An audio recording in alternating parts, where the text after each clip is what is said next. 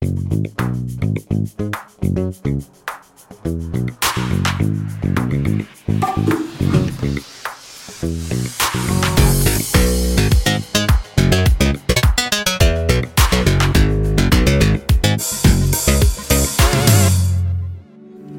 сайн байцгаана уу? Та бүхэнд энэ өдрийн мэндийг хүргэе. За бид энэ удаагийнхаа ээлжид подкастаар яг энэний өмнө орсон нэг дугаартай холбоотойгоор тэр сэдвийг хөндөж аваад илүү дэлгэрэнгүй тэгтээ арай өөр мэрэгжлийн хүний өнцгөөс ер нь энэ асуудалтай хэрхэн хандах ёстой вэ? Энэ асуудалд хэрхэн хандах ёстой вэ? Тэгээд ер нь дөрмийн дагуу юу хийвэл зөв юм бэ гэдэгт төр хариулт авахар энэ сэдвийг сонгож авсан байгаа. Энэ бол сэтгэл гутрал гэсэн сэдвийг бид энэний өмнөх дугаараараа нэг хүний кейсээр буюу нэг хүний амьдрал тохиолдсон одоо асуудлуудаар бид нэр та бүхэнд мэдээлэл өгсөн. Харин одоо яг тэр сэтгэл гутрал гэдэг энэ сэдв дээр маш олон хүмүүс мэрэгжлийн юмч оруулж өгөөч. Бид нэр ер нь бол энэ асуудалтай өдөр тутамдаа нүүр тулцсан явж байдаг юм биш үү? Би лав сэтгэл гутралтайгаа олж мэдлээ гэд бидэрлөө имэйлэр болон мессежээр мөн коммент хийсгээр айгүй хүмүүс холбогдсон. За тэгээд энэ сэдвэр бид нэр ярилцгаар сэтгцэн эрүүл мэндийн үндэсний төвийн төсөл хөтөлбөр хариуцсан мэрэгчлэн бөгөөд мөн сэтгэл засалж имж гантлагыг өөрсөн байна. За урилга авсанд маш их баярлалаа.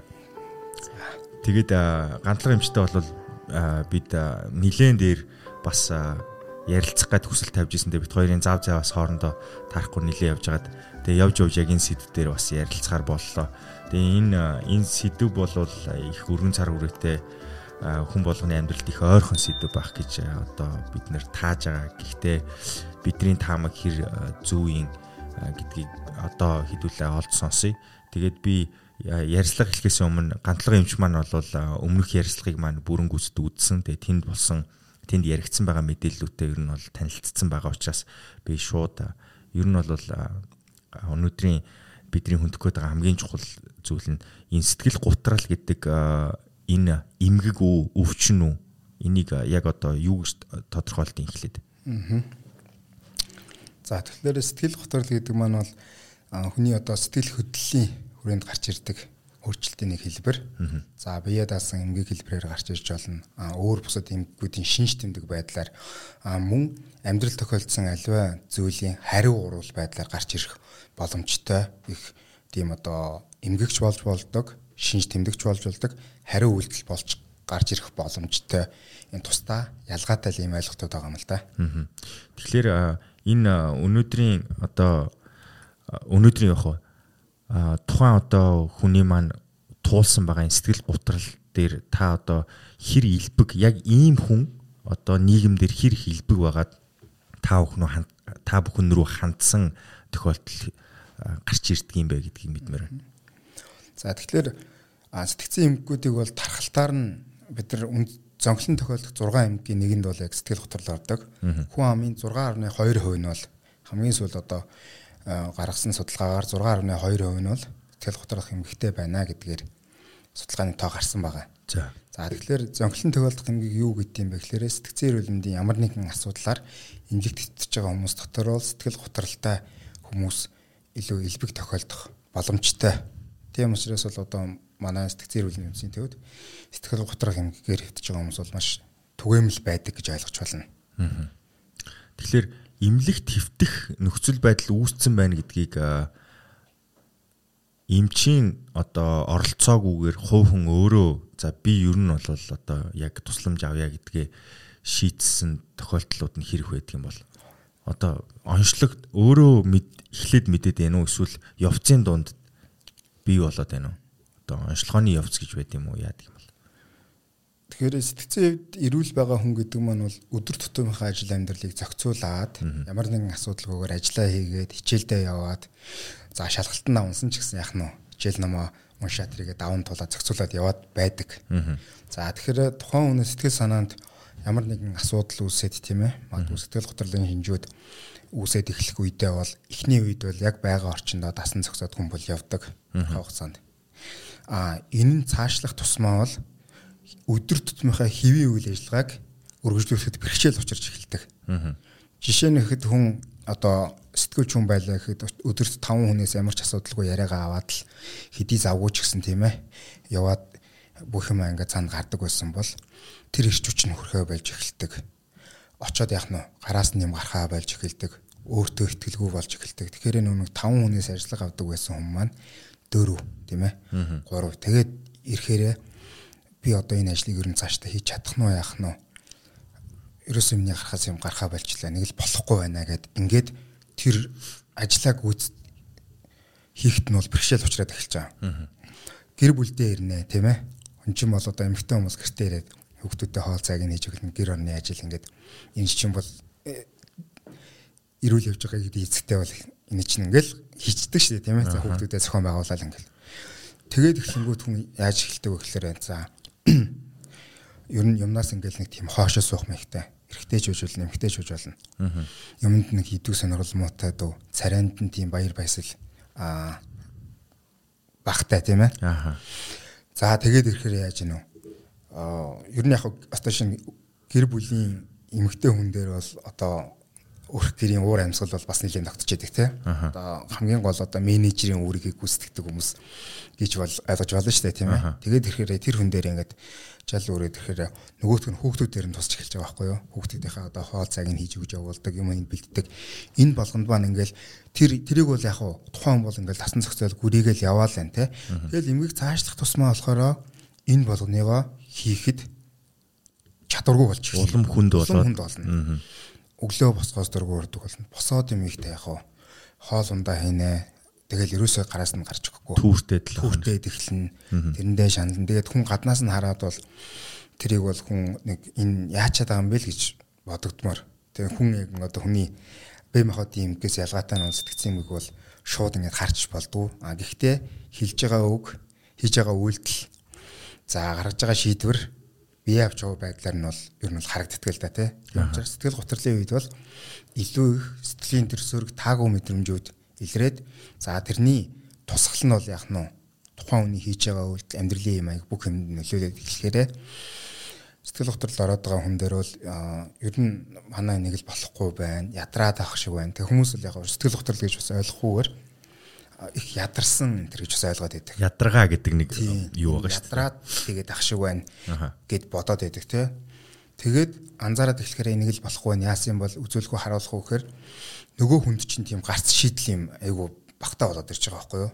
Угаасаа өөрт нь төрж байгаа тэр бодол нь яаж ч хичээсэн мухардмал харанхуй шийдвэргүй ирээдүйд ямар нэгэн гаргалгаа байхгүй. Гаргалгаа байхгүй болоод тэгэхээр тухайн хүнийхээ амыг харах юм бол шийдэл олоход хэцүү.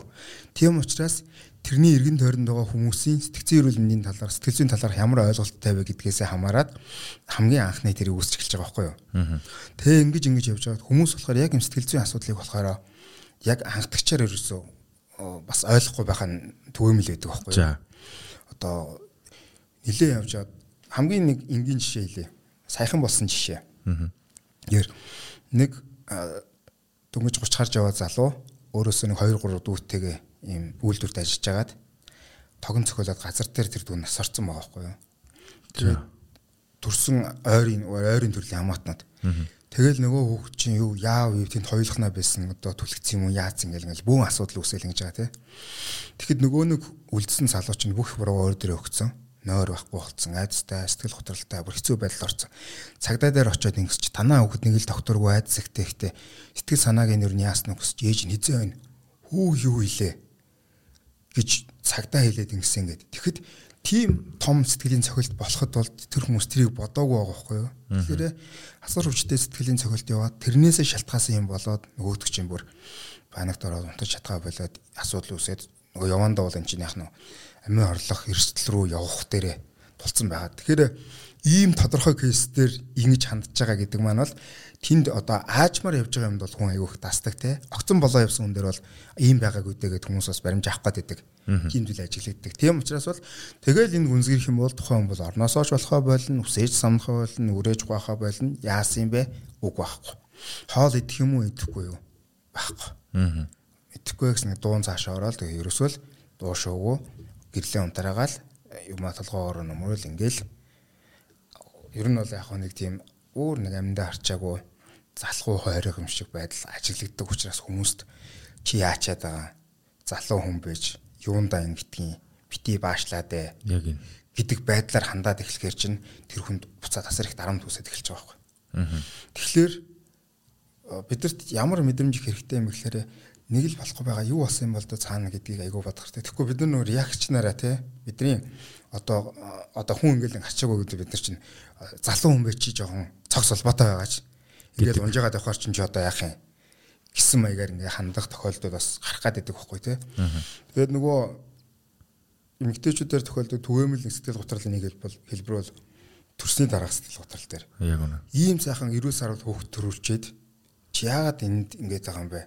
Хүн болгон ч хөөхтэй хараад баярлдаг да. Чи бараг юм уу ёрын те. Гисэн маягаар энэ төр гээд тэгээд эхлэхээрээ нөгөө нэг хөөхтэй асрах, нөгөө нэг тэг гэр бүлийн ирж байгаа дарамтууд ч юм бол тухайн хүнийг бол айгүй хэцүү байдалд оруулчихж байгаа юм л да. Аа.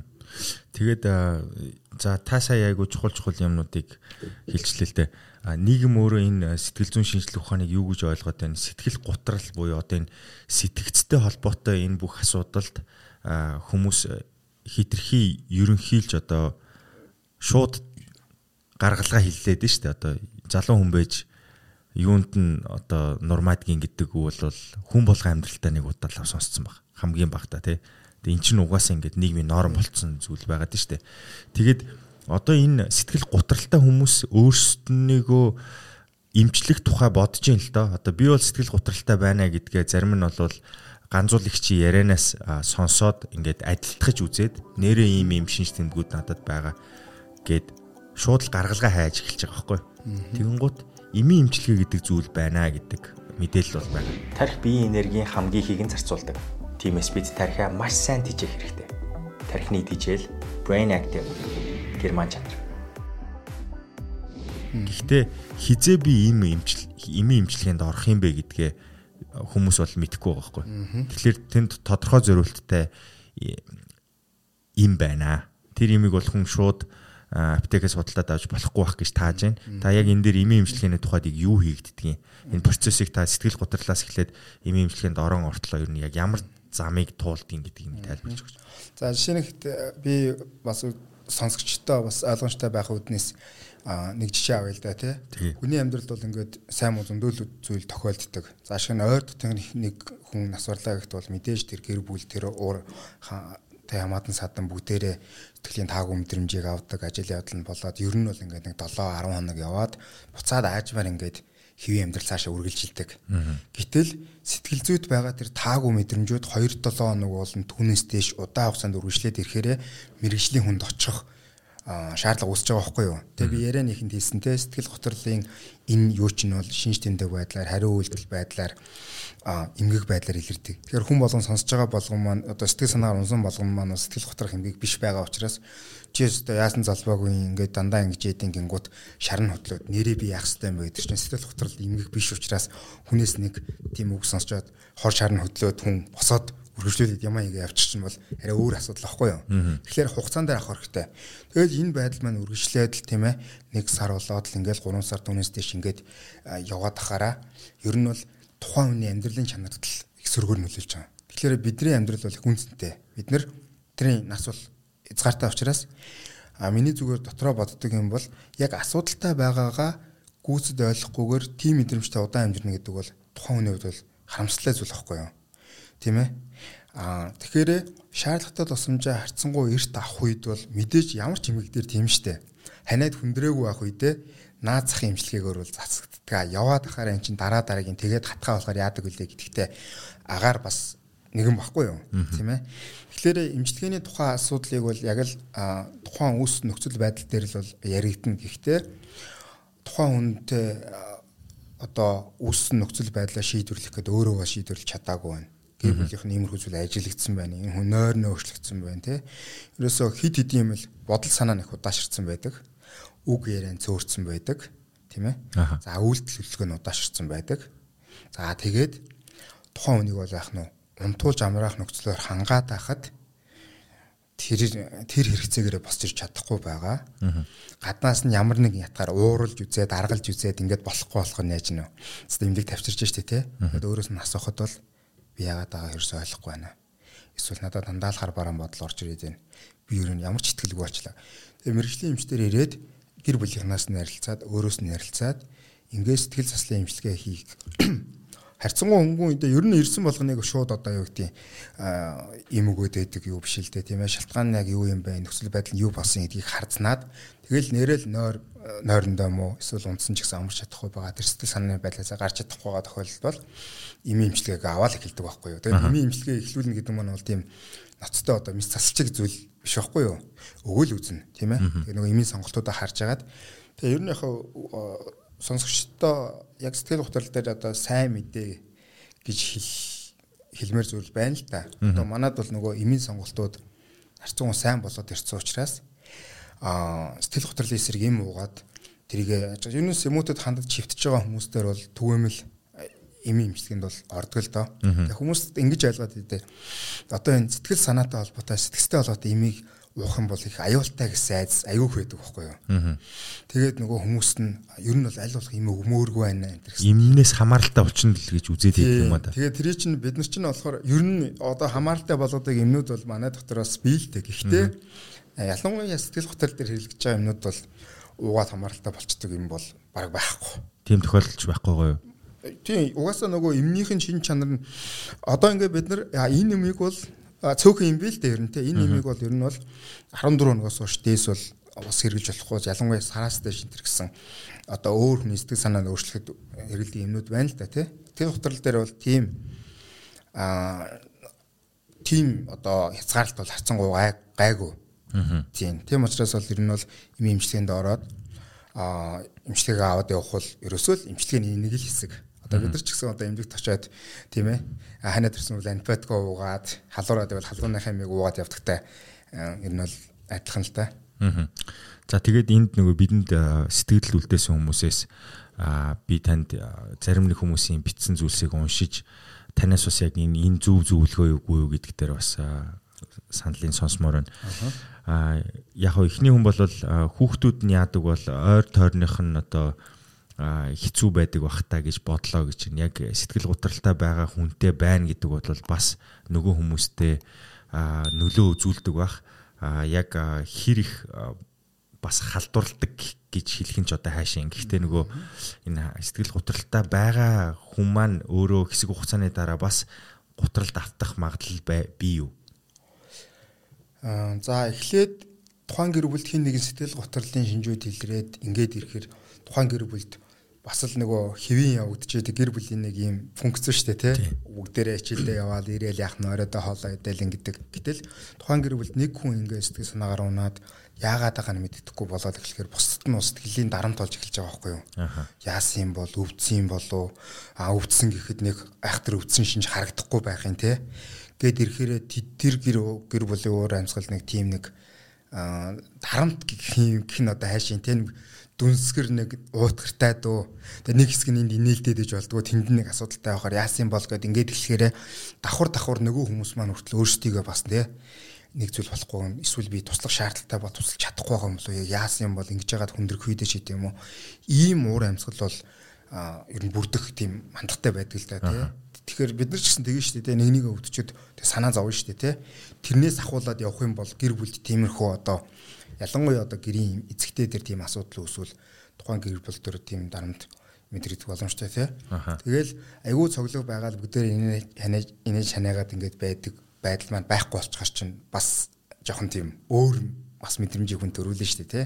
Тийм. Тэгэхээр дахилт гэдэг маань бол ер нь шууд одоо энэ хүн дахин өгөө гэдгийг хэлэх жоохон бэрхшээлтэй. Аа тий. Тэгээд яг хуу бид нар бол яадаг вэ гэхээр эмийн имчилгээ авсан тохиолдолд бол эмийн имчилгээ тодорхой хугацаанд зарим тохиолдолд 6 мургаан сар үргэлжлүүлэх энэ юмнууд байдаг те. Тэгээд айжмаар бусаад хэвийн байдалд ороод эхлэхээр нь бол эмчтэйгээ зөвлөж жагаад эмийн имчилгээ хараас тэгээд тэр хүн цаашаа хэвийн амьдрал нь үргэлжлэх юм ястай болчихж байгаа юм те. Тэгээд тэр нэг юу байдлаасаа босоод ирэхээр хүн бол шал өөр зүйлийг мэдэрдэг.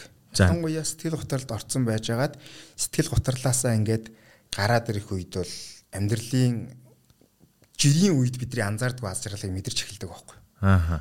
Зүгээр л ингээл тэ одоо ингээд тороо бариад дэлгүр чи ямар гоё юм бэ? Аа. Очоод би хараад тийм ээ. өө өнөөдөр чи би гэр бүлтэй юм олж ирээд хүмүүс хүмүүсээ сонгож аваад ингээд ямар гоё юм бэ те. Тэгэл хүмүүс чи ингээ хоорондоо яриад явж байдаг. Тэгэхээр нөгөө нэг тэр мэдрэмжийг ингээд алдсан байдаг. Бүх юм хараа хараар бүх юм бараанаар болсон учраас сэтгэл хөдлөлөөс гараад ирсэн хүмүүс нэг тийм их гоё тийм болоод ирдэг. Аа. Юм чи ингээд нэг өгл орой унтаад өглөө ингээд нойр ханаад босоод ирэх чи ямар гоё юм бэ өнөөдөр өстой.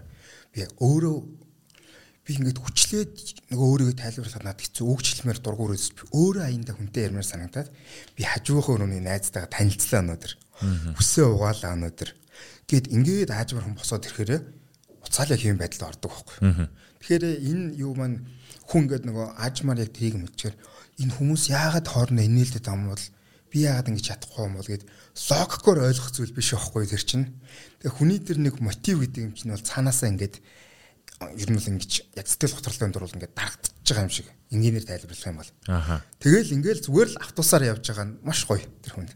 Явж гин тэ. Тэр мэдрэмжийг ингээд Тэгээ яг ингээл асуудалгүй байгаа хүмүүс бол баг өдөр тутмынхаа яаж өнгөрсөйч бид нар бараг сандгүй штэ тэ. Энэ сэтгэл готролтой хүнээс ялгагдах бол ялгаа байхгүй. Зүгээр л бид нар 8 давхурд асуудалгүй тийм ээ. Зүнхээ оруулж ирээд энэ тавилаа хажуу хаамсгадлаа гэдэг чинь яг сэтгэл готролтой хүн бол ишээ гарч ирнэ гэдэг бол баг өндөр ууланд авирч байгаа таатлах хэцүү гэсэн. Зүгээр л бидний алхаад явдаг ямар ч баг бид нар алхаад байгаа анзаардаг шүү дээ. Одоо би тэд алхаж байгаа гэдгийг мэддэггүй те. Гэтэл нэг алхам хүртэл дарамт болж тэрүүгээр ялгаатай гэсэн үг. Тийм учраас тэр хүмүүс төрж байгаа тэр мэдрэмжийг ядаж ойр тойронд нь байгаа хүмүүс бүгд буруудахгүй ядаж нэг хэсэг нь ойлгоод яасан бол гэдэг хүртэл айгүй том дэмжлэг болж ирж байгаа байхгүй юу. Тийм ээ.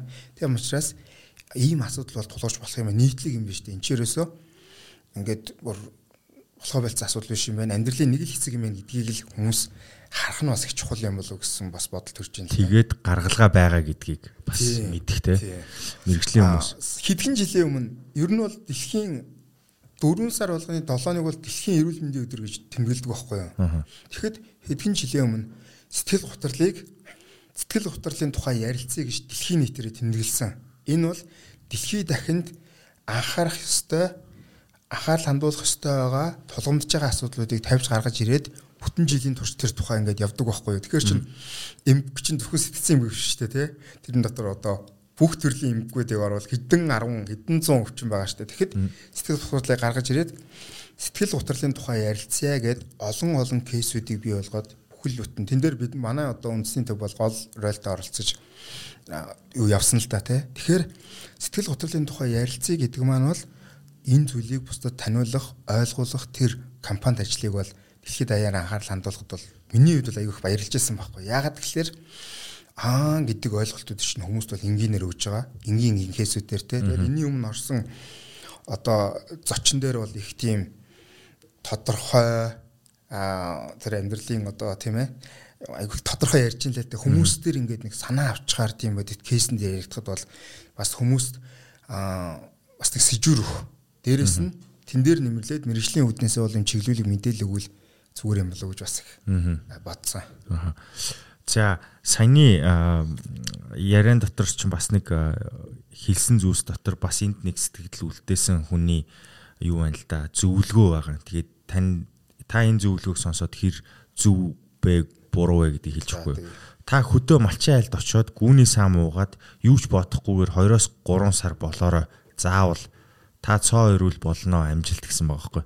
За энэ хүн бол өөрөө ганцуулагчийн ярьсан дээр бол гаргалгаа нь энэ юм байна гэж харсан байгаа байхгүй. Аа. Тэгээд та яг одоо энэ зөвлөгөө хэр зөв зөвтэй зөвлөгөө юм бэ гэдгийг нэг хэлж өгөө.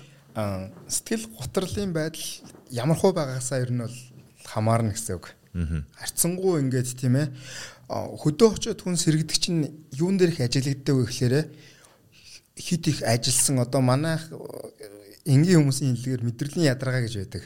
Тийм ээ. Ингээд ерөөсөө ингээд төвлөрч чадхаа болоод гараас нэм гарахаа болоод ирээл ядраал ингээл унтмаар юм шиг өгөөш юм шиг болоод ингээд ирч байгаа хүмүүстэр бол ерөнхийдөө бол яах нь Гэхдээ энэ энэ архаг ядаргааны байдал ч гэсэн бас их учиртай.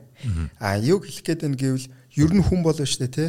Өнөөдөр авсан энерги өнөөдрийнхөө идэж байсан хоол хүнсээр нөхөөд өнөөдөр унтах ёстой тэр цагаараа сайхан амраад босоод а одоо нэг юм юугаар ярих юм бол бид нар мал хундар дээр ч гэсэн ажилдаг шүү дээ тий. бэлчээр дуссан мал мал бэлчээж ирлээд хоноод ингээд дараагийн юмд гардаг. Хүний ч гэсэн адилхан байхгүй тий. Тэгэхээр одоо ингээд хүн гүз 7 цаг унтаад нойроо аваад явах хэвийн амьдрах хэвээр хүмүүс маань бол ажилтайгаас болоод 6 цаг 5 цаг ингэж нойроо хасч явсаар хагаад ядаргаанд орж байгаа байхгүй юу? А ядаргаанд орж байгаа тэр шинжүүд яадаг вэ гэхээр бас зарим талаараа сэтгэл хөдлөлийн шинжүүд жоохон төстэй ажиглагддаг. Үүдээ төлгөө болдог. Анхаарал төвлөрөх болохоор би юм ойлгохгүй байна, бухимдаад байна те. Ингээл юм л бол хүнтэй ингээд хэрэлдчих гээд юм ч гэдэм үү те. Тэгээд нав хүн болгон одоо янз бүрээр хийлээд байна гэдэг.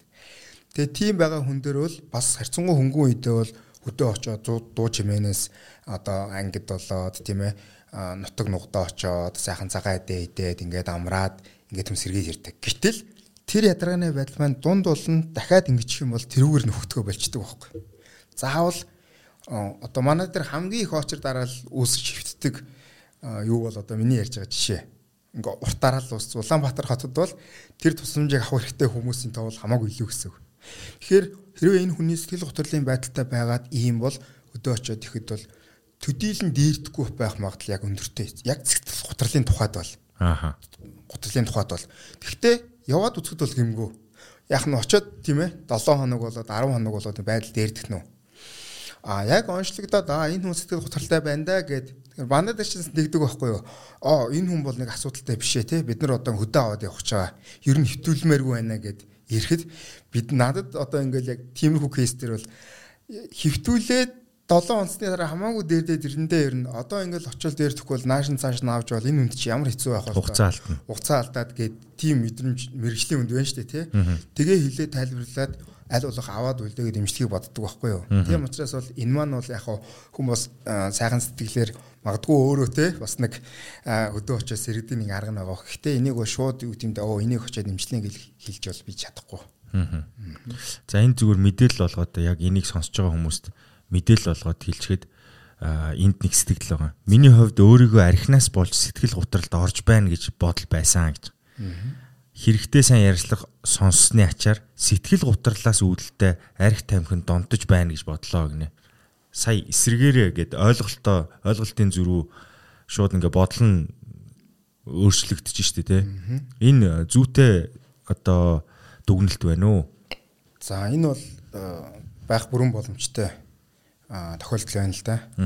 Тэгэхээр ер нь бол хүн ялангуяа одоо эрчүүдийн дунд тулгардаг асуудал юу гэхээр асуудал аял гарч ярьдгүү шийдэл хайж олж чаддггүй тийм ээ. Иннээсээ болоод хүн илүү их дотгошоо болдог, өөртөө итгэлгүй болдог, ганцаарддаг, таагүй мэдрэмжүүд үүсээд эхлэхээр ямар нэгэн сектууруулах төрлийн ундаа хэрэглэх үед тэр согтолтын үед бол сэтгэл нэг баг зэргийн хөнгөрч байгаа мэдрэмжийг авч энэ байдлаар яг нь сэтгэл санаагаа өргөх маягаар дутууруулахундаа хэрэгэлсэн тохиолдлууд их байгаад байдаг. Ялангуяа энэ нэгэ төр сэтгэл хөдлөлийн үед хүн таагүй болоод эхлэхээр энэнийг л би мэдрэхэд хамгийн гол нь тэр чинь маш их тийм зөөртэй мэдрэмж байдаг гэж ойлгож байна. Зүгээр нэг зүгээр нэг ийм тааг үзэл бодохоос арай өөр тийм зөөртэй хүнийг шаналгасан энээс арай өөр юм мэдрэхэд бол би яах вэ гэж хүн бодож ирлхийлээд магадгүй зарим тохиолдолд сектурал хундааны зүйлийг хэрэгжилж эхлэх. А энүүгээр асуудлаа шийдээд яваад хахаар дахиад шинэ асуудал үүсч эхэлж байгаа байхгүй юу?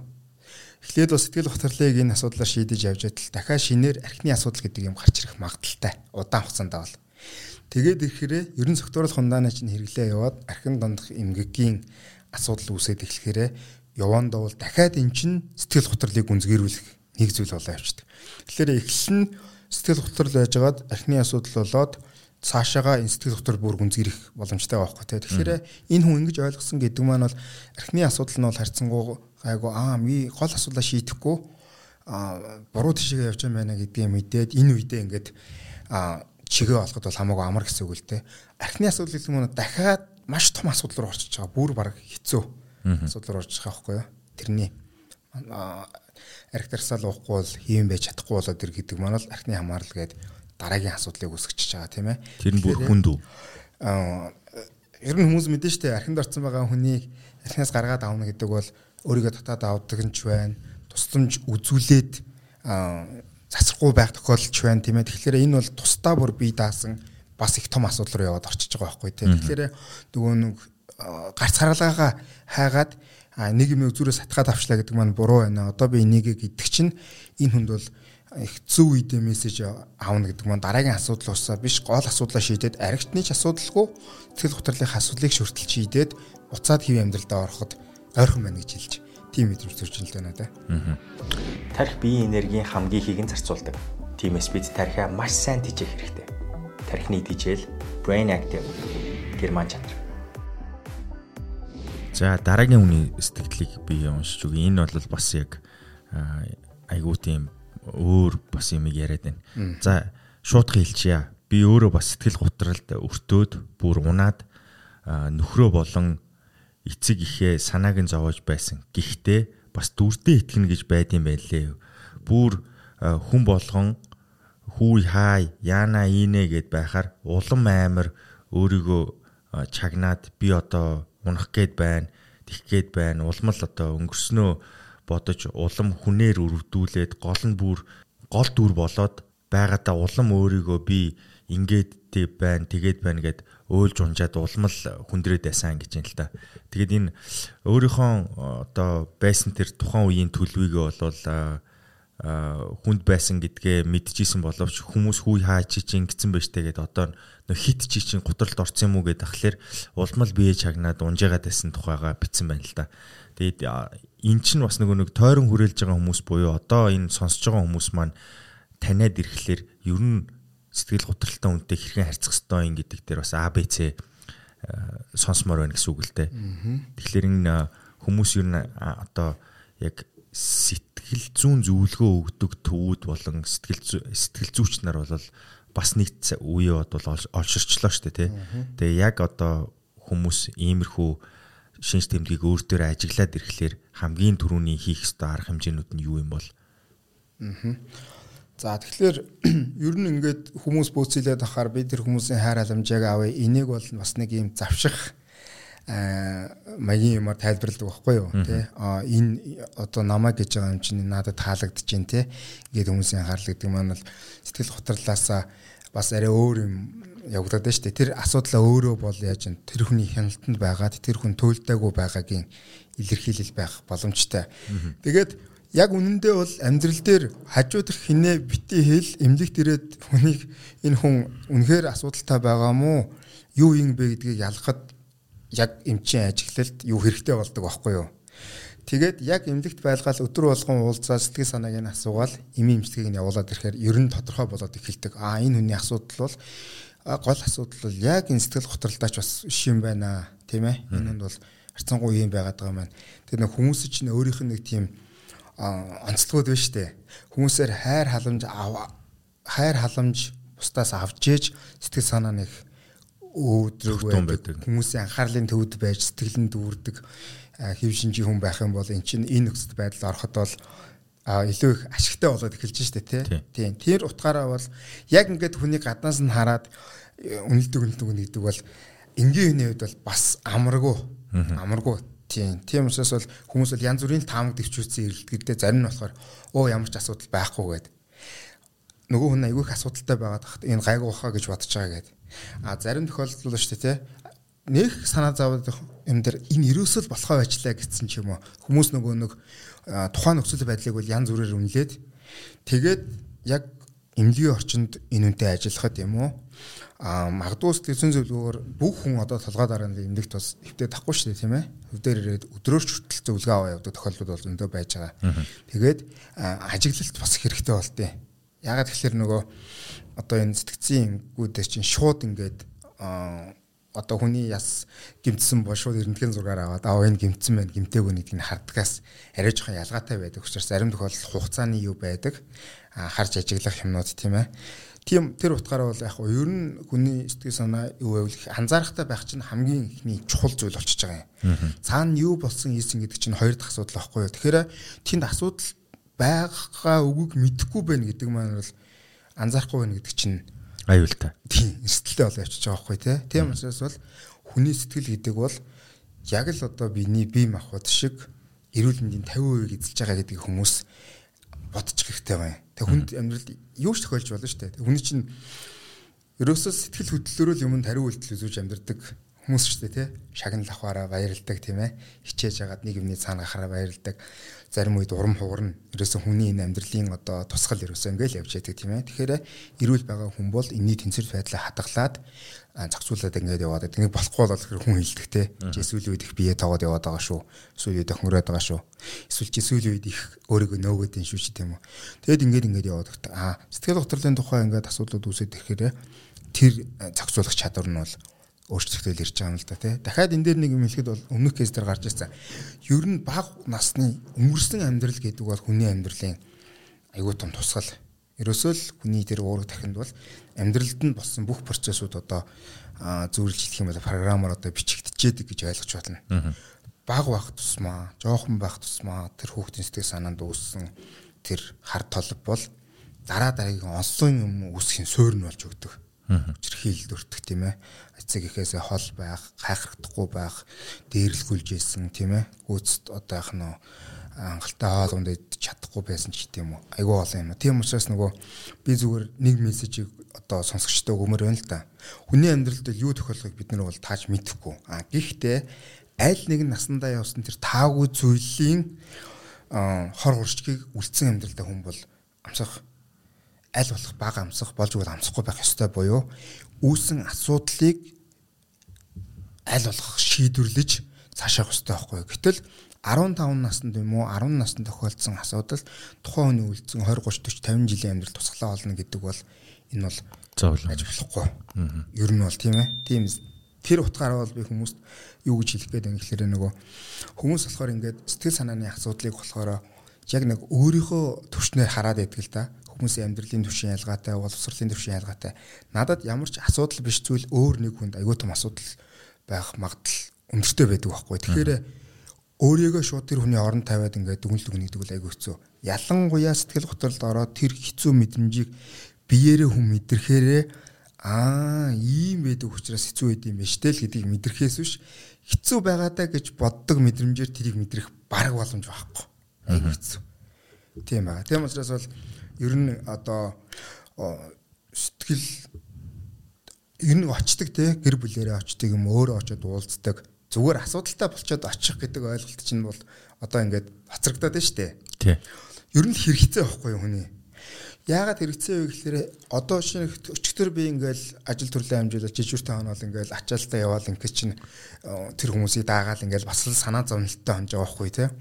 Тэгэл өглөөр ялаад ажгүй юу даа шөнө бас сэрүүлзээ тослоо санаа зовоод тэнд бас нэг хүний даралбаал ихсээд гээл найзтайгаа ингээл яриад ингэж дотор ингээд хөнгөрөөд ирж байгаа байхгүй. Би ингээд санаа зовж исэн мэдрэмж байна энд ингээд гаргаад илэрхийлж байгаа гэсэн үг.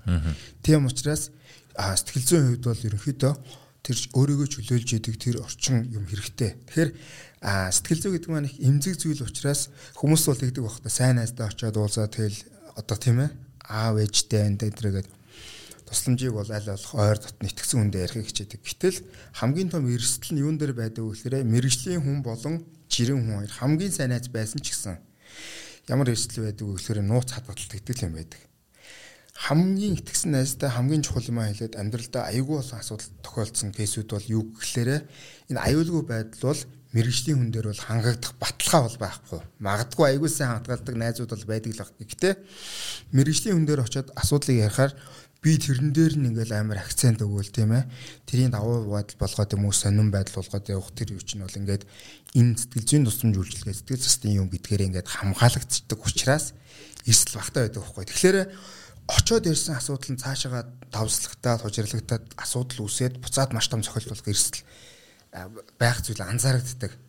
Тийм учраас бол ер нь ингээд сэтгэл санаагаа онгойлгож ин явах гэдэг чинь ерөөсөө л бидний одоо өдөр тутамдаа кофе гоодох шиг л хэрэгтэй юм аахгүй юу. Тэгэхээр надад нэг л таагүй байгаа зүйл байгаад юм бол би тэгтээ нөгөө асуудлаас л хамаарна л да. Зүгээр ингээд хүнд очиод өстой дургу өрөөл надад тэгж хилээд байх хэрэгтэй байд ингээл ингээл хүн чинь нэг хилчдэг штэ тий. Өстой тэгэхэд өстой урам хугарсан шүү гэсэн. Маргааш нь болохоор өө нөгөө аваа нөгөөдөг чинь аваа хүн шиг надаас уучлалгүйсэн битээр ойлголцсон ингээд асуудал ингээд шийдэгдээд ингээд аа явах боломжтой байхгүй тий. Тийм учраас бол одоо сэтгэл зүй гэхээр их амар нарийн юм бодвол их хэцүү юм бодвол ингээд байх ш. Энэ бол ерөөсөө бидний амьдралын ерөөсөө л нэг хэсэг юм байна гэдгийг ойлгож ойлгох нь бас зүгээр чухал гэж бодоод байгаа байхгүй. За таны саяны хэлсэнтэй холбоотойгоор яг нийгэмдэр яваад идэг дам яриа гэж ярьдаг. Тэрийг л одоо энд гаргаж ирсэн байна л да. Сэтгэл гутралд орсон хүнд сэтгэл зүйч гэхээс илүү мэрэгжлийн сэтгэл засалч хүн хэрэгтэй байдаг. Даанч Монголд мэрэгжлийн сэтгэл засалч хүн байдаггүй юм байна лээ гэд хэдэн жилийн өмнө өөрөө сэтгэл засалчаар мэрэгшиж байсан найз маань хэлж байсан гэд. Нэг ийм сэтгэл байгаа байхгүй. Яг одоо сая карантин үеэр тэглээ шүү дээ манай яаманд ажилтдаг нэг хичээ хэлж байгаагаар бол карантин бол дахиад сунгагдах юм байлээ гэдэг нэг юм дам яриагаар ингээд мессеж ингээд тархацдаг штэ.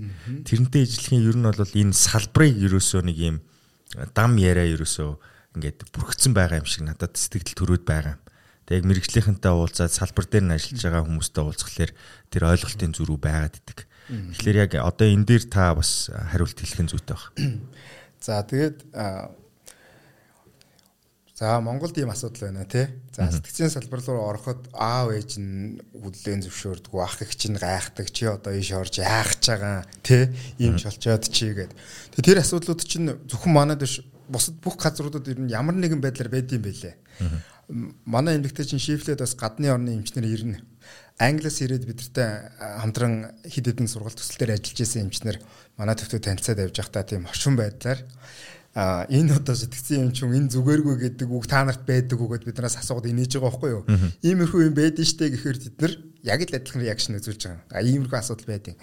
За дараа нь Австри руу бас нэг ийм богино хугацааны семинар мэрэгжил мэрэгжлийнхэн. За тэнд 20-од орны хүмүүс бол цуглаад хоорондоо уулзаад ярилцахад бол жаргал зовлон их ойролцоо байд юм лээ.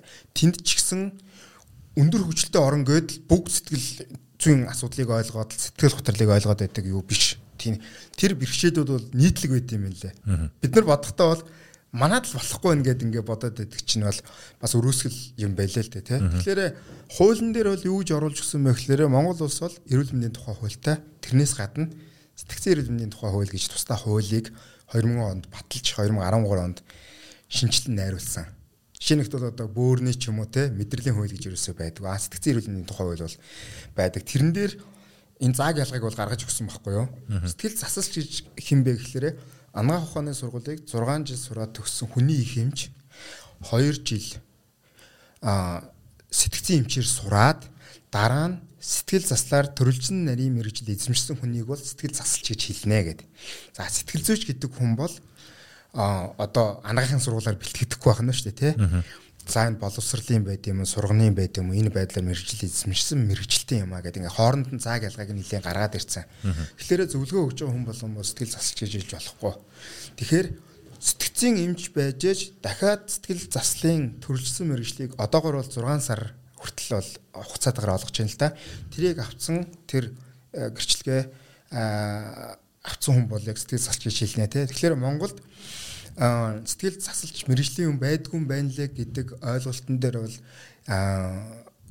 энэ бол бас буруу ойлголт байгаа байхгүй юу? Бидэрт ямар шаардлага байдаг вэ гэхээр сэтгцэн юмч болгон сэтгэл засалж байх хэвээр би нарийн мэрэгчлэр сэтгэл застараа 6 сар сураагүй ч гэсэн гэхдээ би зайлшгүй сэтгцэн юмч байгаа хүн бол сэтгэл застаа хийдэг чадвартай байх чинь бичгтэйгүй хууль байхгүй те.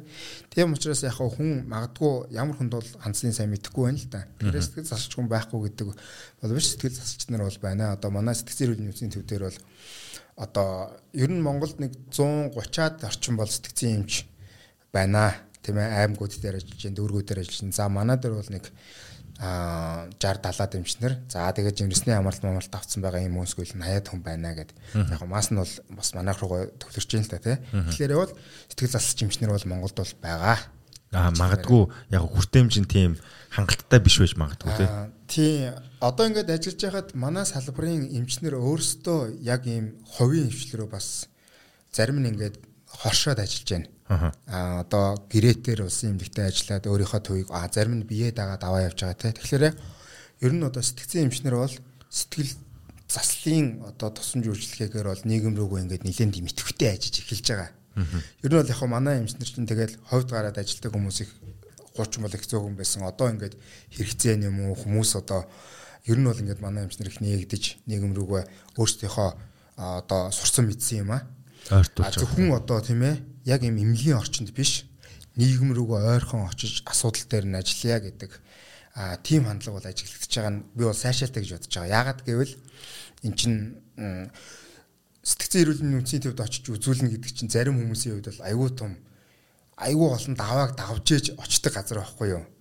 Энэ нь юу хэлж ийнэ гэвэл ян зүрийн хүнээс сонссон ян зүрийн мэдээллийн тэгээд ер нь хүн миний сэтгэл санаа хэцүү байна гэдгийг гаргаж илэрхийлнэ гэдэг маш их зоригийг, маш их ичгүүрийг, айцыг, санаа зовлтыг тавхтын тохиолдлууд хүртэл байдаг байхгүй юу. Хүмүүс намайг юу гэж бодох болоо энийг сонсоод гэдэг бодол чинь тухайн хүндээ эргээгээд асар их дарамтыг авчирдаг. Тэг яг бидний нэг юм нэг бас том сул тал байна л да. Ерөөсө болохгүй юмыг яг ингэн энэний дараа ийм үүснэ ингээд бүр юм болно гэдэг имийг уул уушиг юм ингээд бодоод ингээд өөрийнхөө тийг болчдаг. Тэгээ тэрий чинь ингэж тайлбарж ойлгуулна гэдэг бол бас нэлээ юу байдаг. Гэхдээ одоо намайг энэ төр таньдаг хүмүүс бол бас ингээд сэтгцэн эрүүл мэндийн хэвд ажилдаг ийм асуудлаар байна гэдэг ярихад бол би ингээд тайлбар өгч байгаа байхгүй юу хэвтгэн зөв юм уу хэвтгэхгүй зөв юм уу хизээ очих хэвээр энэ гэдгийг тайлбарлаад хэлээд голыг олоод өгөхөр хүмүүс аа зөв зөв зөв гэд мэрэгжлийн хүнээр нэлээд сайн тайлбарлуулж а ер нь нэг тийм байд юм биш үү гэж ойлголт авдаг байхгүй тэгэхээр тэр талаарх сайн ойлголтгүй хүнээс мэдээлэл авах гэдэг чинь бол бас айгүй хэцүү болчихж байгаа. Тэгэхээр сэтгцэн эмэгт очно гэдэг дээр ийм одоо нүдэн тарагдаж гарт барихдахгүй айгүй олон тэгийг давс тохиолдол их байдаг учраас бас амаргүй аялал гэж ойлгож болно л доо. Тэгээд ер нь бол энд бас хүүхдийн сэтгэл зүйтэй холбоотой зөвлөгөөг сонсомоор байна гэсэн хүсэлтүүд байсан. Тэгээд яг одоо манайхын сая ковидын үеэр бид хэсэг хугацаанд бие биенээсээ хол байлаа. Хүүхдүүд бол тэр тусмаа яг ингээд хамтдаа цугтаа байдаг байсан хэв шинжээсээ тусгаарлагдаад явлаа. Тэгээ сая манай бас энд продакшны залуучууд маань дунд сургуулаар явж дунд сургуулийн хүүхдүүдийг тэнд хүмүүстэй ярилцлага хийж байгааг нь олж хараад тэнд байсан хүүхдүүдээс олж сонссон зүйлсээ ярилцсан л да. Тэгээд хэлж байгаагаар нь бол сургуулиудад сэтгэл зүйчнэр уг нь бол ажиллах ёстой. Гэхдээ тухайн сургууль дээр сэтгэл зүйч нэг удаа ирсэн сарын хугацаатай ажилласан тэнд очир дараалал нь гүйцэтгэхгүй байсан хүүхдүүдэд бол тийм хэрэгцээ маш их өндөр байна гэдгийг хэлжсэн. Тэгээд амиа оролтын түвшин ч гэсэн бага насны хүүхдүүдийн дунд бол өндөр байгаа гэдэг тоо байгаад байна. Энэ дээр ер нь бол ямар арга хэмжээ авбал зүйтэй юм бэ? Эцэг эхчүүд нь яах ёстой болоо гэдэг тийм асуулт, ерөнхий асуулт байна л да. Тийм. Одоо боловсролын тухай хуулинд ойрчлоод одоо баг сургууль болгон чинь сэтгэл зүйчтэй байх хэрэгцээ орчинд бүрдэж байгаа байхгүй юу? Тэгэхээр энэ маань бол аюул том төвшил гэж ойлгож байна. Яагаад гэвэл хүүхд гэдэг маань бол харцангуй эрүүл хүлэг байгаа. Тийм ээ. Тэнд бол одоо нарийн сэтгцэн эмч байхаас илүүтэй сэтгэл зүйч байх нь илүү тохиромжтой байхгүй юу? Яагаад гэвэл бэлтгэгдэж байгаа үдсэн сонссон юм ч юм бол илүү их боловсрол дээр суурилсан тийм ээ. Тэгэхээр тэр хүмүүс чинь бол илүү их а зүгээр нэг багшиг юм уу бодвол арай өөр мэрэгжлийн үүднээс хандна. За тэгэхээр буцаад яг дараагийн тусламж руугаа явах. Тэгэхээр энэ энэ маань эхлээд туршилт байдлаар сая нэг хид хідэн сургуулиуд дээр хэрэгжүүлж үзээд ер нь бол хэрэгцээ байна гэдгээрээ цаашаа хуульчлагдана гэдэг маань бол энэ бол ажил хэрэг болох том юу байхгүй тий. Тэгэхээр а юм сэтгэл зүйч авсан ч болно нөгөөч болно сургуулийн асуудал бол тэгээд тэн дээр цалингийн нөгөөд ажиллуулах сургууль хідэн нэлээ гэл ингээл яригдах учраас бол их тийм том юмны бидэн цаг үе дээр уршааныг том алхах цаг үе дээр ирж байна л да тий. Тийм учраас бол ковидын үед хүүхдүүдийн маань ер нь хүний хэрэгцээ чинь харилцаа. Ангийнхантайгаа уулзаад хичээлээ хийдэг, завсалгаанаар гүйдэг, бие биентэйгээ тоглож аваад өөлдөг, бэрийг харагддаг. Ерөөсөө энэ дотор чинь хүүхдүүдийн хэрэгцээ нь хангагдаж, стресс нь тайлагдаж, стресстэй ерөөсөө ингэж явдаг тэр хэрэгцээ нь ингээд таслагдчихаар сая бол яг ковид үеэр бас их хэцүү байдалд нас насанд хүрчтээс илүү хүүхдүүд төр одоо энэ дэлгэцийн хамаарал тийм ээ хүүхдүүдийн энэ одоо анхаарал төвлөрөх чадвар суралцах чадвар гэдэг аюул олон юмуд ярьж байна л да тий.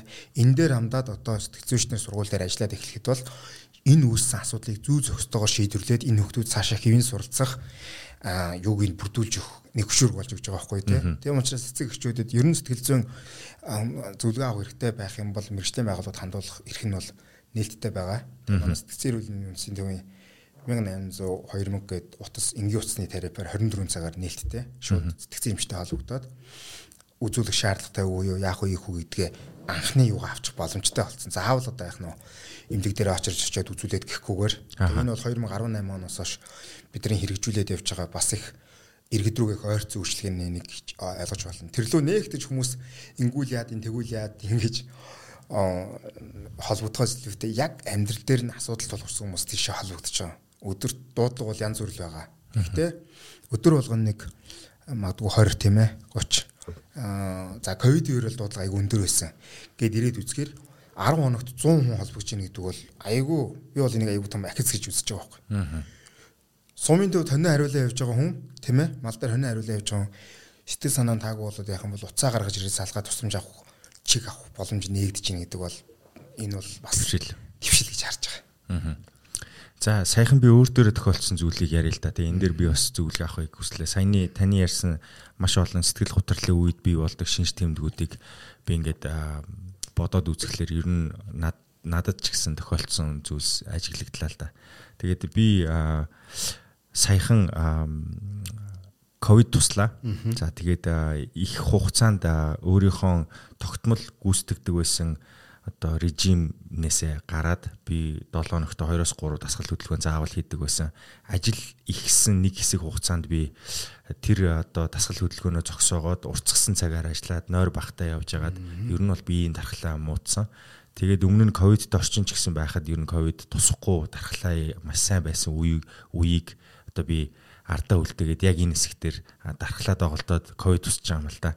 За тэгээд энэ үеэр биеинд их өөрчлөлт орлоо их ядардаг юм байна. За тэгээд шүн их тухтай унтаж чадхаа болоод зүүд ихсээд асар их хэмжээнд ингээд зүүдлээд байгаагаа өглөө босоод санана. За тэгээд тэрний дараагаар ер нь бол нэг хэсэг хугацаанд жоох итгэвтэй байгаа л ирэнгуут унтмаар санагдаал. Тэгэл кофе уунгууд тухайн үеэ бол кофений эффекттэй байх үедээ бол гайгүй байж гисэн. Эффект нь гараад ирэхлээр бүр сул байгаа л ингээд тэгэнгუთ гараас юм гарахаа болоод эхлэнгуут ерөнхийдөө бол би ядраад байгаа мэдж байгаа боловч би ер нь зүгээр чадахгүй байна уу да гэдэг тэр бодлыг өөрөө зохиогоод аль болох тэр нөгөө пессимист буюу тийм гутран үзлэр ямыг хардаг болоод эхэлсэн байхгүй. Тэгээд ингээд өмнө хэдий одоо зөрөгтэй эрсдэлтэй алхмуудыг хийгээд үр дүн нь ямар гарахаас үл хамааран одоо тийм шийдэмгий байж чадаад байдаг гэсэн бол сүүл рүүгээ ер нь бол нэг тийм болохгүй байх талаас нараад энэ угаасаа л болохгүй гэдэг бодлыг урдаа ургуулж тавиад тэгээд түрүүний хилээдсэн ямиг бол аль болох нэг юм болохгүй дээ гэдэг чадахгүй дээ гэдэг хандлага ингээ ихсээд эхэлсэн байхгүй. Тэгээд за энэ бол би яг өөрийгөө л оншилж байгаа юм л та тий зүгээр ер нь бол ойлгомжтой би дасгал хөдөлгөөнөө чихээ ойлцсон. За тэгээд их удаа хугацаагаар амралт багтаа яваад ирэхлээр энэ ойлгомжтой тохиолдох зүйл гэд тэгээд эргээд режим рүүгээ орж л байгаа юм л та. Тэгэхээр айгүй ойрхон юм байна. Энд чинь нэг юм удаан хугацааны дараа болдог ш. Ерөөсөө нэг 10 15 хоногийн загтайл дотор ингээл ар араасаа болж байгаа үйлдэлүүд байгаа байхгүй. Тэгээд одоо ингээд харахаар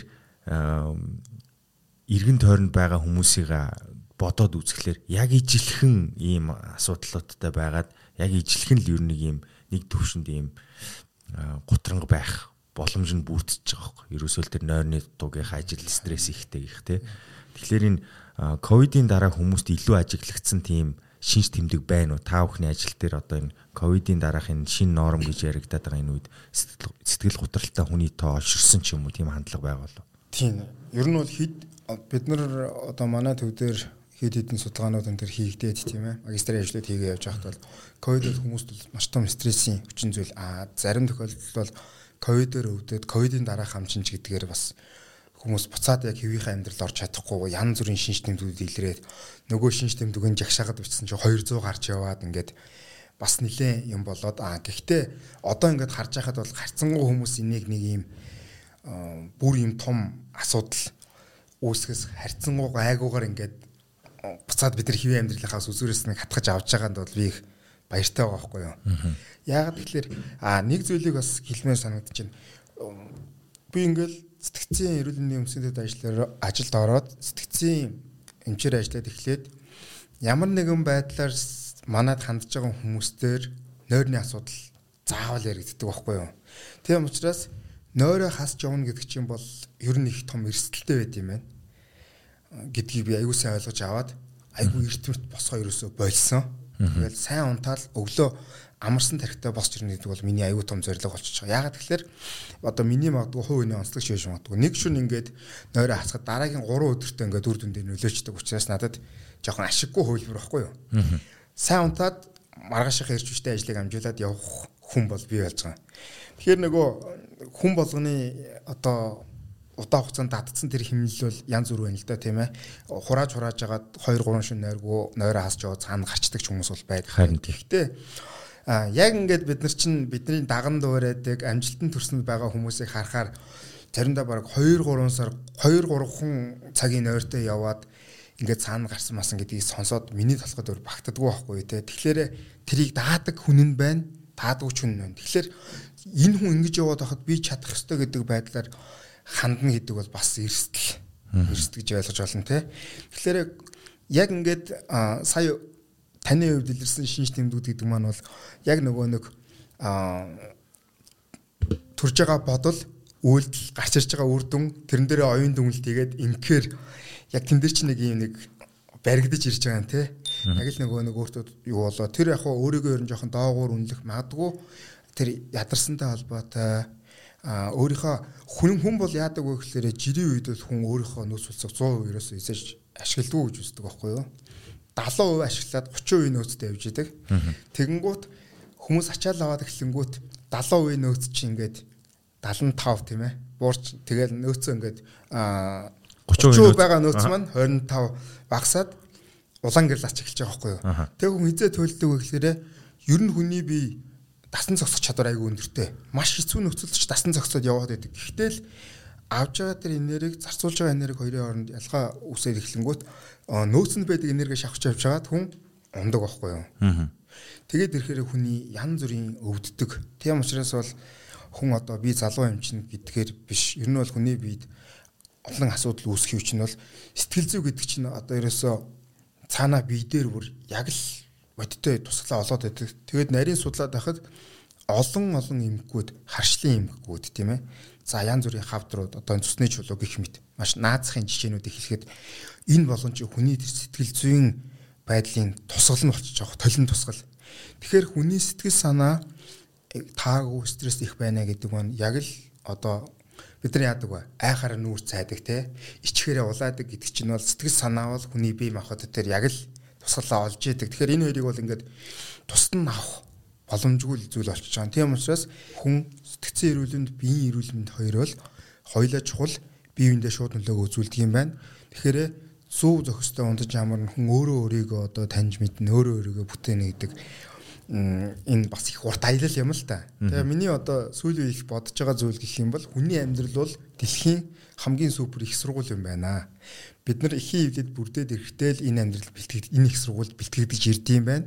Тэгээ бид нар их азтай. Аав ээжийн хайр халамжийн төсөөд бидний амьдралд бэлдээд 10 жил ерөнхий боловсролын сургууль их сургууль энэ болгонд үздгээр бид нэр эрдэм мэдгийг хязгаарж ерөөсө болохгүй юм байна. Ямар ч орчинд ажиллаж исэн, ямар ч орчинд хүн амьдарч исэн, суралцж исэн амьдрал гэдэг тэр зүйлд бид суралцж байдаг учраас би ийм л хүн. Ингэж өөрчлөгдөхгүй гэдэг тийм хатуу ихтгэл үнэшил бодол санаа хүнд бас их ер нь хүн их уян хатан байх би чинь хүн хөлтлээ суралцдаг гэдгийг хүн болгон хилдэг хэрнээ зарим тохиолдол хүмүүс их хөшүүн юм хандлага гаргадаг те би өдийн насны хүн ингэж болохгүй ч гэдэг юм. Тэгэхээр миний хувьд бол амьдрал гэдэг их сургуульд хин их сайн өөрийгөө бэлдэнд мэдээж амьдрал чинь бол бүтээдэг, зүтгэдэг, хийдэг, суралцдаг, алддаг, ондог тэр хэмжээгээр их сонирхолтой байдаг тийм. Тийм болохоор бол одоо амьдрал гэдэг сургуульд өдөр болгон бид нар суралцдаг юм байна. Тэгээд аз жаргалтай суралцахын тулд бие бинийгээ ойлгодог, дэмждэг, гэр бүлээ болохгүй байгаа юм а засаад явдаг ийм урт аялал юм байна. Тэгээд аль болох бид нар тийм таатай мэдрэмжийг авахын төлөө бол хичээнэ. А гэхдээ хөс хүчээ бол гарах нь зайлбаргүй. Аа тэгээд хүн бол одоо өөрөө өөрийгөө дайчлаад хил ус үзээд мэдлэг босрлоо сайжруулад явж байгаа чинь энэ амьдралын одоо нэг том утга учир болчихж байгаамаа гэд тийм ээ. Тэгээд хүн бол ер нь яах гэж ирсэн бэлээ? Миний амьдралын зорилго юу вэ гэдгийг зүгээр бодоод өнгөрөх биш. Аягүй сайн бодож цэгэнж асууж ах хэрэгтэй байна л да. Өнөөдөр өөрөө бодно. Маш ойрхон ойрхон болж өгөл. Өдөр болгон тэгээд ирэхээр хүний анхаарал гэдэг юм чинь маш их сарнимхай нэг өдөр имийг сонирх нөгөө ер нь бол яг хүн бол ажиллаа хийгээл амьдрал яваад байдаг. Гэтэл яг тэр дотоод мөн чанар руугаа өнгөгээд ажиллаад тэгээ тэр чинь зүгээр нэг бодоод байхс бичнэ гэж байгаа байхгүй юу. За би өнөөдөр магадгүй одоо дараа жил гадагшаа яваад мэрэгчлээ дээшлүүлэе гэж бодол орж ирлээ гэхэд аа за явах юмсан хичээд орхиход дараа жил болох биш. Бодлоо ороод тэмдэглэнэ. Инхийн тулд би юу үзэж судалсан байх хэвээр хил устд нь яадаг юм бэ гэд энэ дээр ингээд төлрөөд энэ надад ямар дахиж зөвшөл гаргах вүлээ гэдэг юм уу. Тэгэхээр нэг ийм өөрөө өөртөө бид нар ажилдаг ийм юм зайлшгүй хэрэг болчихж байгаа юм байна гэж би ер нь хараад байгаа юм. Тийм энэ маань бол бидний одоо сэтгэл зүгээ бас ингэж таньж мэдээ өөртөөгөө ажиллахад өөрийнхөө онцлогийг мэдхэд тэгээд магадгүй сул тал хүнд байж болно шүү дээ. Тэгэхэд энэ дээрээ би жоохон ажиллая гэхэд мэрэгжлийн дасгал жуулчдаар очиод зөвлөгөө авах бас их чухал болж байгаа. Яагаад гэвэл бие махбодын хувьд хүчтэй юм атлетик чадварын хүмүүс сэтгэл зүйн хувьд бол илүү хүчтэй байдгийг бид нар олимпийн болон олон олон тэмцээний дээр нь хардаг те. Тэгэхээр бие махбодын тэр байдал бол сэтгэл санаанд бас давуу тал болж ирдэм байна гэдгийг бол би ойлгоод байгаа. Тарих биеийн энергийн хамгийн ихийг нь зарцуулдаг. Тиймээс бид тарихаа маш сайн тижээх хэрэгтэй. Тарихны тижэл Brain Active герман чанар. Энэ Mental Health Foundation гэдэг энэ хаягнаас өнөөдөр зүгээр асуулт явж байгаа юм л да энэ. Аа за танд ямар нэгэн хобби байгаа юу? Тэр хобби чинь таны сэтгцэн эрүүл мэндэд хэрхэн нөлөөлдөг тухай та мэдхүү. Тэгээд энд та өөрийнхөө хоббины тухай зураг болон одоо юу юу таны хобби вэ гэдгийг бичээрэй гэд доотлолт нь асуусан байгаа байхгүй. Тэгэхээр энэ хобби гэдэг энэ үг одоо монгол дээр бол яг нэг утгаараа нэг үгээрээ одоо орчуулагдаагүй байдаг бах. Эсвэл орчуулагдсан байдаг бол бид нэр амьдралдаа төдийлөн хэрэгэлдэггүй те. Хамгийн дуртай хийх зүйлийг л асуугаад байгаа шүү дээ те. Дуртай чөлөөт цагаараа гэж байгаа шүү дээ те. Ажил мэргэжлээс гадна нэг тийм дуртай зүйл чинь юу вэ гэж асуусан байгаа байхгүй. Тэгэхээр энэ хүн ямар ч зүйлийг хийж ямар ч настай нийгмийн аль ч статус дээр явж исэн байсан сурж гин үү ажиллаж гин үү зааж гин үү те тухайн үед хийж байгаа үйлдэлээс гадна тэр нэг хобби гэдэг зүйлд одоо цаг зарцуулах нь бол таны сэтгцэн эрүүл мэндэд их чухал нөлөөтэй юм а гэж энд томьёолоод байна л да тий. Тэгэхээр энэ гутралд сэтгэл гутралд орцсон байгаа хүмүүстээр өөр зүйлийг одоо хийлгүүлэх шинэ хоббитой болгох ч юм уу ийм аргачлалууд байдгүй. Энэ дээр ер нь ямар гаргалгаа байдаг вэ? Тийм. Тэгэхээр дэлхийн нийтийн чиг хандлага бол ер нь аль чимгийн үед бол илүү их эмгүү заслыг урдаа бариад явдаг байхгүй юу тийм ээ. Тийм учраас бол танин мэдэх юм буюу ерөн тухайн үед ямар асуудал үүсчээд байгаа юм тийм ээ. Эний төвтэй байдлаас гарахын тулд яах ёстой вэ гэдэг дээр янз бүрийн шин тийм одоо жагсаалтуудыг хүртэл гаргаад бичээд бэлтгэсэн байдаг байхгүй юу. За энэ 300 гаруй төрлийн юмнаас хамгийн хийж чадах юмаа сонгоод эндээс 5-ыг сонг, 3-ыг сонг гэд тэр итвчүүлэх хөтөлбөрүүд бол хүнд маш их хэрэгтэй болдог. Яагаад гэхэлэр одоо энэ хүний тэр шин зүйлд сонирхоод эхэлж байгаа энэ болгонд ч юм бол хүний уурах тархины тодорхой эсүүд бол итвчж эхэлж байна гэсэн үг л дээ тийм ээ. Тэгэхээр нөгөө нэг сэтгэл готрлын үед бол хамыг юм идэхгүйжээд ингэсэн байгаа хүний бол илүү сэргээх дэмжих тийм ээ. Тэр үйл ажиллагаанууд татан оролцуулна гэдэг маань бол сэтгэл готрлоос гаргаж ирэхээс гадна цаашдаа сэтгэл готрол орохоос өвчин сэргийлэх боломжийг бол олгодог тийм байгаа юм. Тэр утгаараа бол энэ биеийн тамирын дасгалууд, йог, бясалгал гэдэг юмнууд ч юм бол асар хүчтэй одоо хүний сэтгцэн эрүүл мэнд рүү орж ирж байна л та. Тэгээд сонирхуулаад хэлэхэд нөгөө айлаас ирэхээр авдраа бодол гэдэг шиг дараагийн нэвтрүүлэгтээ магадгүй буддийн бясалгалын талаар хүн урьж оролцуулвал асар их философи тэр дотор явж байна. Тэрийг бол ийм нарийн төвшөнд нь одоо үзэх биш. Би зүгээр үзэгчтэй сонирхуулаад хэлээ л да маш таймлаад. Тэгээ буддизм гэдэг дотор байна шүү дээ, тэ гүн ухаан гүн ухаан, шинжлэх ухаан, шашин гэдэг ингээд гурав хуваачж байна. Тэрний шинжлэх ухаанд нь бол ингээд буддийн бясалгал орж иж байна л да. Тэгэхэд тэр хүн хүний сэтгэл зүй дээр ажилтдаг тэр анхаарлын тэнцвэртэй болгодог маш том нууц энэ дотор байгаа гэдгийг дэлхийн олон олон эрдэмтэд тарих судлалын шинжлэх ухаанаар баталж гаргаж ирж байгаа байхгүй юу. Тэгэхээр барууны орнууд бол христийн шашин дээр суурилсан соёл иргэншилтэй хүмүүс хүртэл би буддын шашнаа гэхгүйгээр энд байгаа наав хавууч нь бол хүмүүсийн амьдрал тусгалаа олж байна гэдгээрээ энэ эмчилгээний аргад суралцж байна. Энийг илүү судалж байна. Тэгэхээр бидний энэ одоо соёл заншилт ойрхон одоо бидний зүйл дотор чинь маш их том нууц байна. Тэгээд трийг судлаад хийж хэрэгжүүлэхэд бол бас айхтар тийм ойлгомжгүй зүйл байдаггүй. Яг л одоо манай өвөө эмээ аав ээж ёс заншил дотор байдаг зүйлийг дотор нагуулгын ороод тэр анхаарлаа тогтоодог амьсгал дээрээ түлэрдэг ийм нарийн юмнууд ч юм бол уг унцээр нь цаадах асуудлын шийдэл гаргалгааг нь гаргаж ирэхэд тайлбарлагдсан тийм нууц байгаа байхгүй юу. Тэгэхээр энэ нэвтрүүлэг дээр бол ер нь хүмүүст бас нэг ийм мессеж маягаар бол хэлэхэд а тэнд бол их юм байгаа мэн гэж надад бодогдсон. Одоо тэрийг ингээд судлаа сонирхоод ингээд явж байгаа их сони юм байна. Тэгээ одоо бидний амьдрал бол ийм хэрэглээний нийгэм амьдарч байна л та бид нар. Айгүй харьцуулагдаж байна тийм ээ. Тэгээс ингээл за унаагүй хүн бол нэг жижиг тэрэг авчиж байгаа юм. Жижиг тэргээ унаад явхад хажууд нь арай том машинтай хүн бол ийм машиныг амаар санагдаж байгаа юм. За арай томыг авахд дараа нь тэрнээс гой машин цаана бас л байж л байгаа юм те. Ингээд ингээд яваад байхад цаана гой машин авчаад дээгүүр нь онгоцоор хүнээсээ бол тэр гой харагдан те. Гэт ингээд энэний араас явхад бол жоохон гүцэгдэхгүй. Тэгэхээр нөгөө хүний сэтгэлийг дүүргдэг юм чинь нэг талаасаа бол бас энэ эд баялаг мэдээж одоо хүн гоё юм сайхан машин унлаач гэсэн. Гэтэ гүйцэд одоо дүүргдэг тийм юу бол биш байна. Тэгээд юу гэж тайлбарж яах гэхлээрэ ер нь байгаа зүйлдээ үнсэтгэл хангалуун байна гэдэг чинь бас бидний аз жаргалтай амьдрахад их чухал нөлөөтэй юм да. Дандаа л ботохгүй байна, бүтэхгүй байна, дутуу байна гэхээр бид нар хэлдэг шүү дээ өгч гисэн энерги гэдгээрээ те. Тийм учраас бол ер нь тэр бидний эндээс хараад тэр наад жаргал байгаа гэж байгаа маань үнэнч байж болно, худлаач байж болох магадлал өндөртэй болоод эхэлчихэж байгаа байхгүй тий. Тэр утгаараа гэх юм бол юмд ер нь наантай цаантай хандаж мэдээж одоо бид нар хүн миний хүч чадал авьяас юм гэдэг чинь тороогоо торолцоод нэг юм бүх юм дээр ингээд номер нэг явж чадахгүй гэдэг утгаараа бол а миний зүгээр одоо бодож байгаа юм бол ер нь одоо миний чадвар юм байна. Миний сонирхол юм хобби юм байна. Би хүн хэрэгтэй ийм зүйл чадна. Энүүгээрээ би хоол олж чадах юм байна.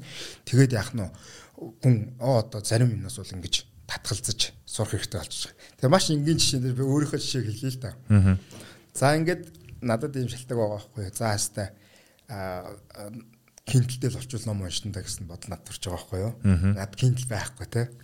За тэгээд л нэг юм сургалтанд яваад Kindle худалдаад авчираад ингээд тавьчихж байгаа юм. Тэгэнгუთ би Kindle-тэй бол байхгүй надад ном уншихгүй шалтгаан биш байгаа байхгүй юу. Тэгээд байж тал дахиад нэг өөр хүн ийм өнгөт одоо энэ таблет руу Kindle бас байд юм гэдгийг бодоод би бодож байгаад бас авчиж байгаа байхгүй юу. Тэгээд утас байна компьютер ингээд ингээд ирэхээр надад тэдний ингээд аль болох хэрэглэх цаг гарахгүй байгаа. Би тэгээд тим цуглуулж чад одоо ингээд бодоход би дахиад энэ хэрэгтэйгээд авахаар тэр олон юмнууд танаа зарцуулах цагч байхгүй. Тэгэхээр эн чинь шунлын хэлбэр явж байгаа байхгүй. Тэгэхээр за за одоо өстө байгаа юм аа л ашиглая эн чинь дараа дараагийнх нь энэ юуны араас хөөцөлтөө эн чинь бол миний тэг юу яадаг биш юм байна хэрэгцээ хангчлах бол болоо штэ гэдэг ч юм уу. Ингээд өөрийнхөө хэрэгцээнүүдийг одоо зарим юм дээр ингэхгүй бол хэд ингээл ийм шинтэй болоо тийм ч бол ингэж өөрчлөлтий гэдэг маань бол буцаад ийм нэг ийм асар их дарамт юм уу харьцуулалт болж ирж байгаа те. Тэгээд яг хуу зүгээр нэг таамаглал таамаглал гэдэг юм уу нэг ойлголт байгаа юм л да. Одоо бидний шүтдэг сонсдог хүмүүс бол ихэнх нь тийм өөсөйг харагч яадаг. Гоё бие хаатай авьяастай. Тэгээд тэр амьдрал тийм төгс амьдралыг л харуулж байна л да одоо бидний үзэж байгаа кино нэвтрүүлэг юм дээр. Гэтэл бодит амьдрал бол яг тэрнтэй адилхан байх боломж багталж ирнэ. Багтаа тал руугаа штэ. Амьдрал гэдэг нь бол өгсөртэй уруутай тий. Тэгээд рэнгүүт нөгөө нэг би энэ хүний хажууд гэдэг харьцуулалт бол буцаад хүнд цагаар айгүй их дарамт болж ирдэг учраас бас нэг хэдэн жилийн өмнө нэлээ юм явлаа штэ тий. Энэ одоо сошиал медиад авж байгаа хандлтын нь тэр тоон тухайн хүний сэтгэл зүйдийг хүчтэй нөлөөлөд байгаа учраас өсвөр насныхын энэ хэмзэг байна шүү энэ төргээд нэлээ иймэрхүү юмнууд яригдж энэ төр явсан маань бас бас нөгөө талдаа бодууштай юм болоо гэж бодоод байгаа байхгүй юу. Окей. За Бид хоёр ер нь бол өнөөдөр хүрий гэсэн цэгүүд дээр хүрч чадлаа. Тэгээд гол нь яг ганцуулагчтай ярилцсан энэ сэтгэл готрол гэдэг зүйлийг бид нэр клиникийн түвшиндөө ер нь ямар ойлголттой ямар зүйл юм бэ гэдгийг бас яг энэ салбар дээр ажиллаж байгаа эмч мэрэгчлэн тэр дундаа сэтгцийн эрүүл мэндийн үндэсний төвийн төлөөллөг оролцууллаа. Тэгээд бид бүрэн гүйцэд энэ бүх зүйлийн талаар нэг дор суугаа ярина гэдэг бол хэцүү. Тэгээд гол нь бол яг хаа бид би би нэг юм сэтгэл санааны асуудалтай явж байгааг гаднаас нараа таньж мэдэхгүй учраас бид нэр ер нь бол энэ тухай мэдээлэлтэй мэдлэгтэй байх нь бол одоогийн нийгэмд амьдарч байгаа хүн болгонд шаардлагатай зүйл юм байна гэдгийг л ямар ч л байсан гэсэн ойлгуулсан байх гэж найдаж байна. Аа тэгээд та бүхэн энэ ярилцлагын доор бас мэдхийг хүсэн асуултуудаа бичээрэй. За тэгээд мөн яг энэ сэтгэл зүйн зөвлөгөө өгдөг сэтгцийн эмгэгтэй тулж ажилтдаг эмч мэрэгчлэтнүүд бол Монгол улсад байдаг. Тэгээ гол нь яг хүртээмж нь бол 3.3 3.4 сая хүндээ 100% хөрхүүц хүнний тоотой байхгүй байлаа ч гэсэн энэ салбар бол хөгжиж яваа. А тэгээ дээрэс нь яг та ухаад үзэх юм бол энэ мэрэгчлэтнүүдийг олж уулзах тэр боломжууд нь бол байгаа шүү. Тэгээд гол нь одоо би таныг өөдрөг байгаарэ гэж хүсэж гин гэхдээ ер нь бол та өөдрөг байсны дараа араас нь юу ирэх үү гэхээр гутранг байдал л ирнэ энэ бол ингээд үргэлж өксөртөө уруутай явж байгаа гэдэгтэй ижилхэн тэгэхээр энийг бид нэр яаж нэг юм нэг төлөвт барьж чадах уу гэдэг тэр зүйлийг л сая манай юмч бясалгалын аргачлалаар бол хүмүүс ингээд олон улстай бол энийг зөвлөдөг, хийдэг, дагаж мөрддөг болчихжээ гэж хэлж байгаа. Тэгэхээр энэ сэдвэр ч гэсэн та бүхэндээ ярьцлах хүргэе.